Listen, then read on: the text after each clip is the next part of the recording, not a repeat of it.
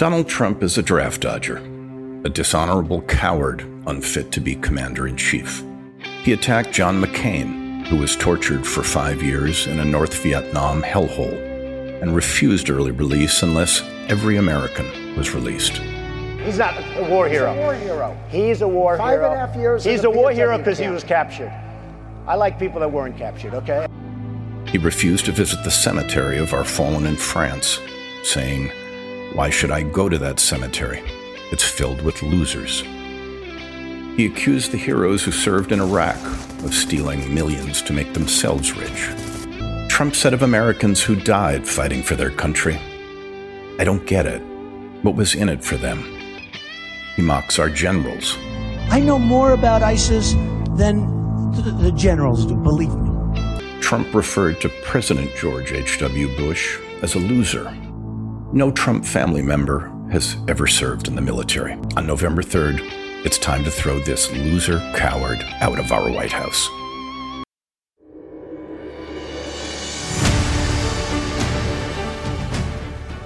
Hi, everyone, and welcome to this edition of Backstory. I'm Dana Lewis. That was an ad by disgruntled Republicans who called themselves the Lincoln Project. We are just days away from the American election. If you're listening to this before or after November the 3rd, it doesn't matter. What I want to highlight is that political dialogue in America has changed probably forever. The nasty, vitriolic nature of the campaign is unprecedented. I've been reporting for a long time and have never seen anything quite like it anywhere. Cruel, caustic, bitter language. It reflects the deep political divide in the U.S. Probably no one has set the stage for this, created the environment more than the tweeting President Trump. Over the last four years, Trump has attacked everyone from his own administration to political opposition to the media to foreign governments and leaders. No one has been immune. And it has troubled many within even his own party. Some of them have come out to record messages against Trump, some in favor of Biden, some have supported the Lincoln Project, which has even turned out ads not only directed at voters, but even Trump himself. There's a bit of psychology in this ad. Nobody likes me. It can only be my personality, that's all. We warned you, Donald. Warned you. But you didn't listen. It's over. And now you're losing. Not just the election, you're losing everything. everything. Kayleigh and Meadows know you can't handle real interviews, and they laugh that you don't get it. So it's person, woman, man, camera, TV. they know it's over. Everyone does. Smaller crowds, lower polls, embarrassing ratings.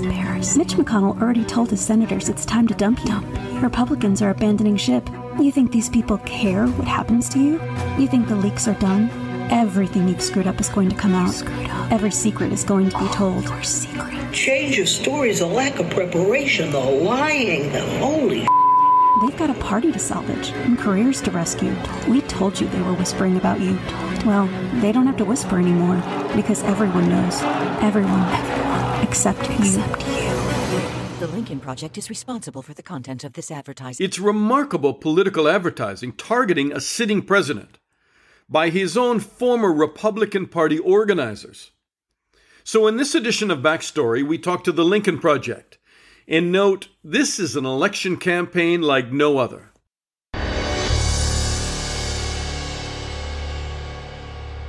All right, I want to introduce you to Ron Steslow, and he joins us from Park City, Utah. Hi, Ron. Hey, Dana, great to be with you. So, you were one of the original founding members of the Lincoln Project. Can you tell me how this got started? That's right. Uh, well, um, there were a series of conversations early on, and Reed Galen is uh, is a is one of the co-founders who I'd worked with in the past. He's the captain on the ship, and he brought me in uh, shortly before that op-ed launched uh, on December seventeenth in 2019, and um, I don't think that any of us could have predicted what happened uh, after that after that piece dropped and the groundswell of of grassroots support that um, that we encountered right after that. To, to New York. Times editorial um, written right. by you guys. Patriotism Yeah. survival of our nation in the face of crimes, corruption, and corrosive nature of Donald Trump are a higher calling than mere politics. As Americans, we must stem the damage he and his followers are doing to the rule of law, the Constitution, and the American chart, uh, character. Is, Yeah, is that an over dramatization, or do you feel it goes to the kind of core of who you are? Oh no, I think it's perfectly accurate. And I think that the headline was powerful as well, which was "We are Republicans and we want Trump defeated." And I think uh, Not very think- subtle. not very subtle at all. And you know what? I think that's what the American people uh, were waiting to see. Some, some they were waiting to see their elected officials in the Republican Party stand up to this president for all of the things they know he's doing wrong.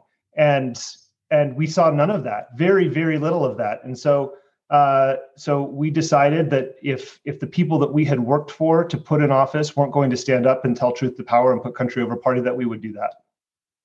So I'm reading about you. Fortune wrote that you you set yourself up for a long career as a man who pulls the strings for the Republican Party. At 33 years old, you had run a 50 million dollar Senate races, worked for the National Republican Senatorial Committee, but behind the scenes, he had been struggling with his personal identity and the identity of the party he grew up with. So, what was the identity crisis? Well, first of all, I, should say that Fortune embellished that just a little bit. Uh, but uh, the identity crisis was, uh, you know, twofold. Um, I grew up in a in a conservative evangelical home as a as a as a gay man, and and then inherited my sort of Republican politics from that culture. And so, a lot of my first work in in politics was with uh, very conservative evangelical politicians. John Ensign was my first boss in politics. He was a senator from Nevada, Harry Reid's counterpart, and uh, and famously, um, sort of his career went down in flames after a scandal where he had an affair with his chief of staff's wife, and then uh, tried to cover it up by getting his uh, his chief of staff a lobbying job, which is a violation of federal law.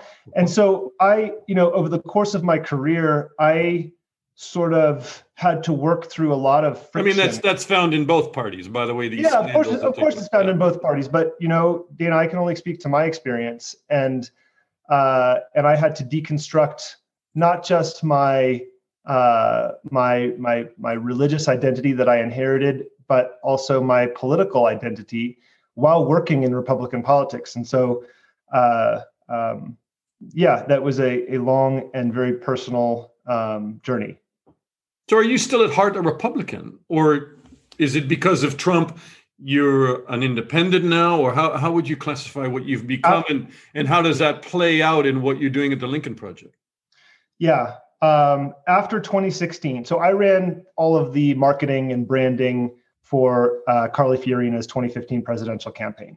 When Donald Trump became the nominee, I realized that the story that I had been telling myself about my work in the Republican Party was that I could do more good to change the direction of the party from the inside than I could from the outside. And when Donald Trump became the nominee, I realized that that just wasn't true.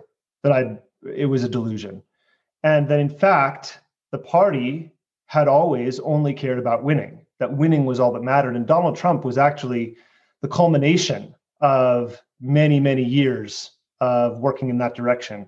You may be familiar with Stuart Stevens, who's a senior advisor to the Lincoln Project, who just wrote a book called "It Was All a Lie."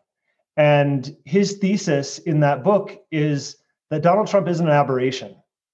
He's actually the product of the last 20, 30, 40, 50 years of Republican politics. And and it isn't it isn't a fluke that we ended up with him. And so I uh Do you I believe registered- that? I mean, is it is it his nastiness that is the product, or is So I don't think it's his nastiness. I think his nastiness is a product of his narcissistic personality disorder. I think Donald Trump's uh, embodiment of an idea that winning is all that matters is actually the culmination of Republican politics. Yes. And if you look back at the Southern strategy and the way the, the party co-opted the church in the South in order to, to peel off white Democrats because they realized they were never going to win in a national election ever again, you realize that what becomes uh, what becomes gospel a lot of times in Republican politics is what worked at an electoral level, not because it has any underpinnings in philosophy or or conservative ideology. So, um, so I think it is the pursuit of power at all costs that Donald Trump embodies, and that is exactly what we mean when we say Trumpism, and exactly what we mean when we say we're going to defeat it. Donald Trump would probably say it is the pursuit of you know his defeat at all costs when he takes a look at some of the the ads by the Lincoln Project. I mean, you know, I'll play a, a few of them as part of the segment, but I mean, sure. I've been a journalist for a few decades. I have never seen, and you you tell me if you've seen shadows of this in past campaigns. I mean, I guess there were some, but these are tough, muscular, cutting, uh, really I mean, wow ads. I look at them when I see them on Twitter most of the time and I just go, wow, how did they come up with that? And that's just yeah. cuts Trump to the quick when I see them. Yeah. Yes. I mean, what's the question? Absolutely, they are. Somebody had it's, to, it's unprecedented had, stuff we're seeing. Yes, I, I think that's totally fair. And I think it's it's also fair to say that the movement, the project uh, that we have created and that millions of Americans have have come to support this is this is not normal for uh, for a super PAC. This is not how political uh, political entities usually operate. This is this is something very very special. Um, but as Rick Wilson noted at our Cooper Union event, uh, I think he said, in the words of the political philosopher Liam Neeson, we have a particular set of skills, and I think that's what we see in the ads. So let me just clarify that these ads, you know, most people see the very uh, tough, muscular, biting ones, as you mentioned, which are designed to take Donald Trump off his game. They're designed to derail the Trump machine. They're designed to get in their heads. And that's exactly what they do. Our first breakout ad, Morning in America, did exactly that. And that's why, that's partly why the Lincoln Project has been so successful, because we proved that we knew how to live rent free in his I mean, head some of them speak directly to some of them speak directly to Trump, right? I mean, the, this, this, the loyalty problem speaks directly to Trump. That ad, it's kind of paranoia, worrying that he's sinking Whispers. fast. There's psychology in that ad. Absolutely, absolutely, there is. Uh, and you know, it's it's um, he's predictable in that he can't resist when he is being when he's when he's being jabbed or baited, it's it's almost like you lay down a rake and every single one he'll step right on it and it smacks him in the face. He just can't resist, and that's because of his his narcissistic personality disorder. You know, I had a conversation with Mary Trump about this exact thing. His his niece, who wrote who wrote the book, uh, uh, I'm blanking on the name now. Um, yeah, she wrote her too book, much, which too, was yeah, too much and never enough. Yeah, how my family created the most the, the world's most dangerous man, and she gives some some tremendous insights into the into essentially the uh, the, the the the mental illness of the president of the United States, which is you know it, it ought to terrify everyone.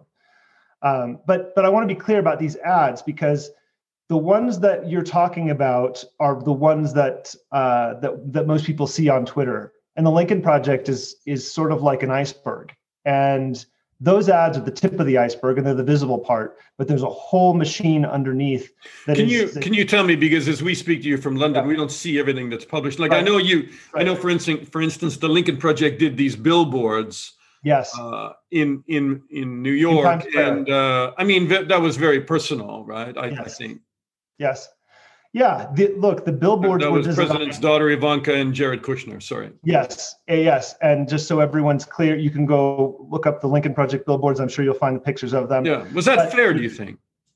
Absolutely, it was fair. Yes, absolutely, it was fair. Uh, I think most people have given Jared Kushner a pass for his role in the mishandling of the coronavirus pandemic. Yeah. You know, he was running a shadow task force uh, behind Mike Pence. And one of his jobs was to secure PPE, personal protective equipment for frontline workers, healthcare workers in New York. And you know what he said when he was asked about that? When, when he was asked about why New Yorkers haven't received, wh- where's the PPE? He said, Cuomo's people didn't pound the phones hard enough. And so they're going to suffer, and that's their problem.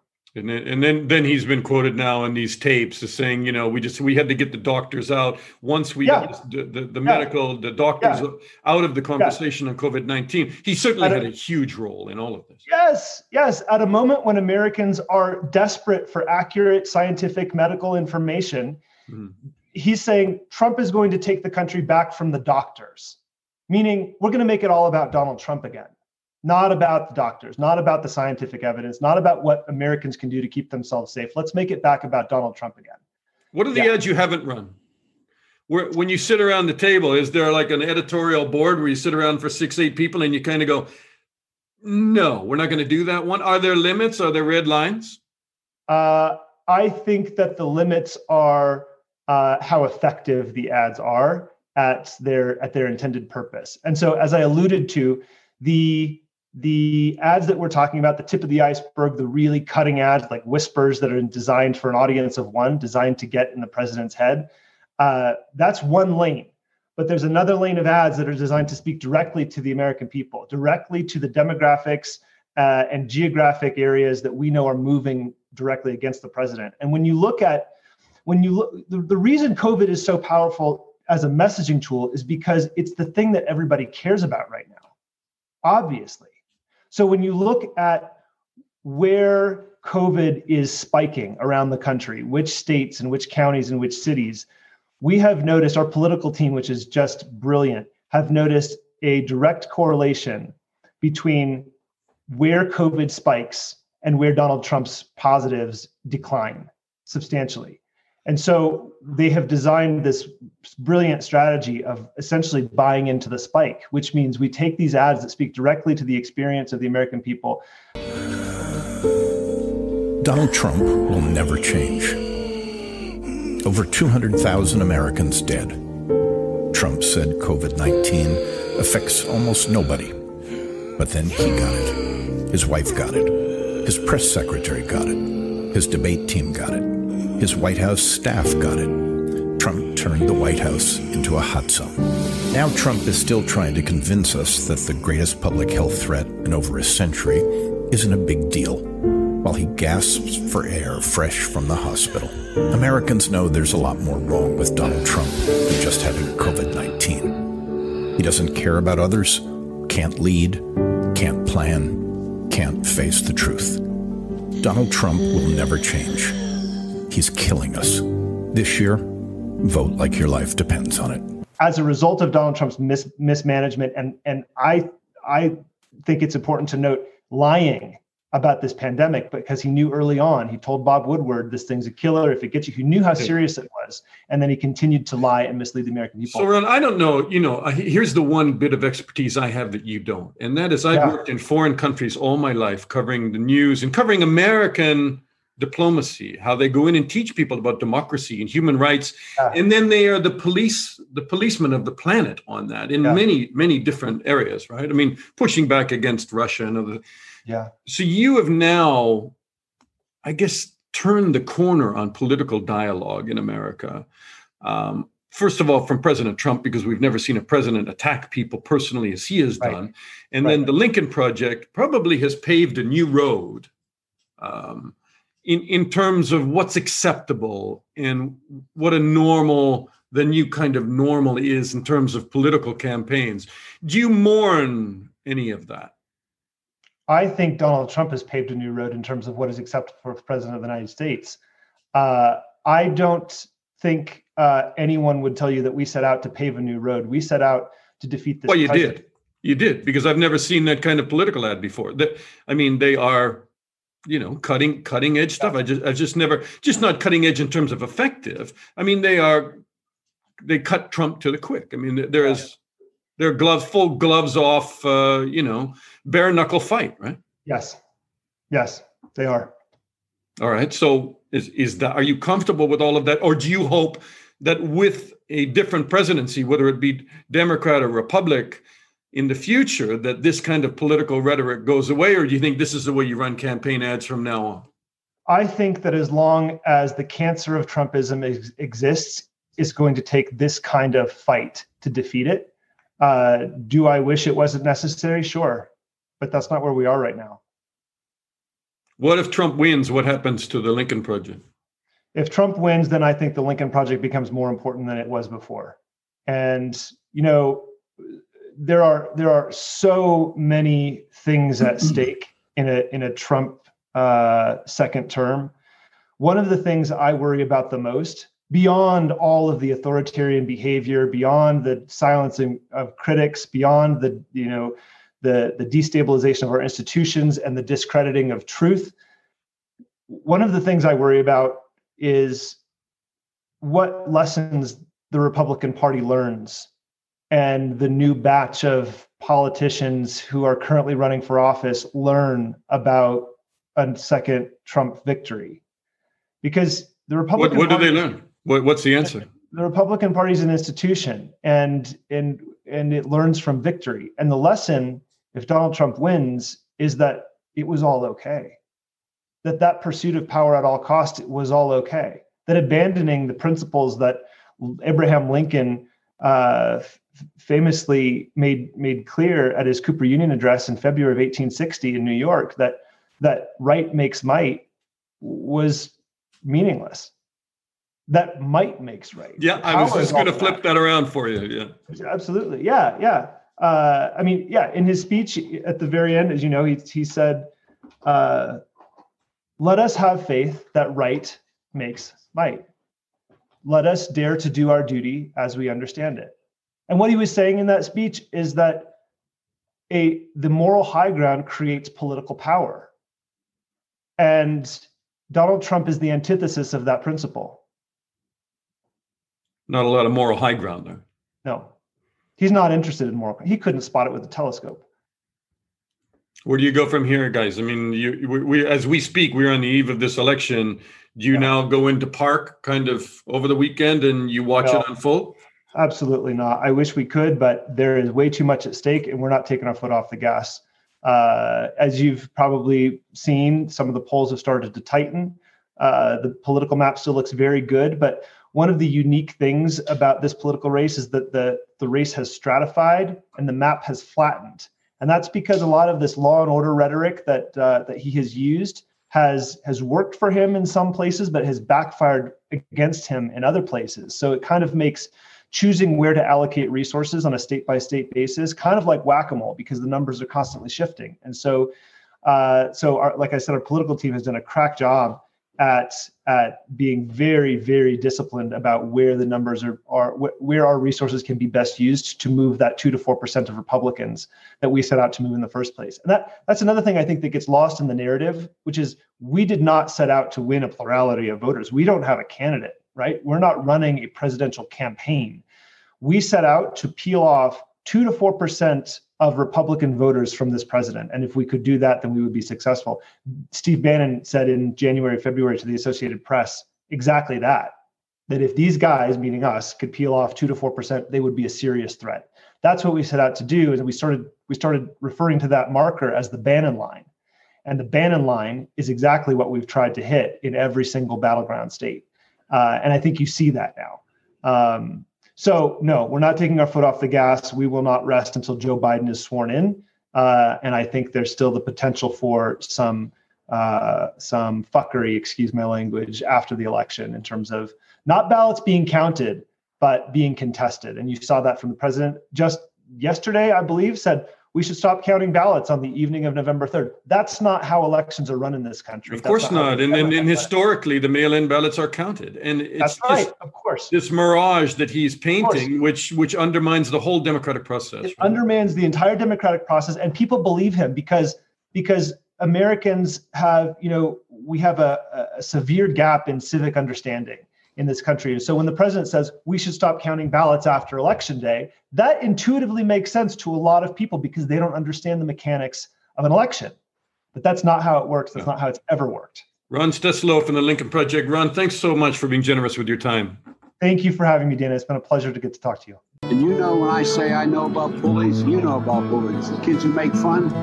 Bullies are cowards who tear others down. Uh, I don't know what I said. Uh, I don't remember. Knock the crap out of him, would you? Seriously. Okay? Just knock the hell. I promise you, I will pay for the legal fees. I promise. It's time for decency. It's time for Joe Biden. And that's this edition of Backstory. Subscribe and share our podcast. We appreciate your loyalty. I'm Dana Lewis, and I'll talk to you again soon.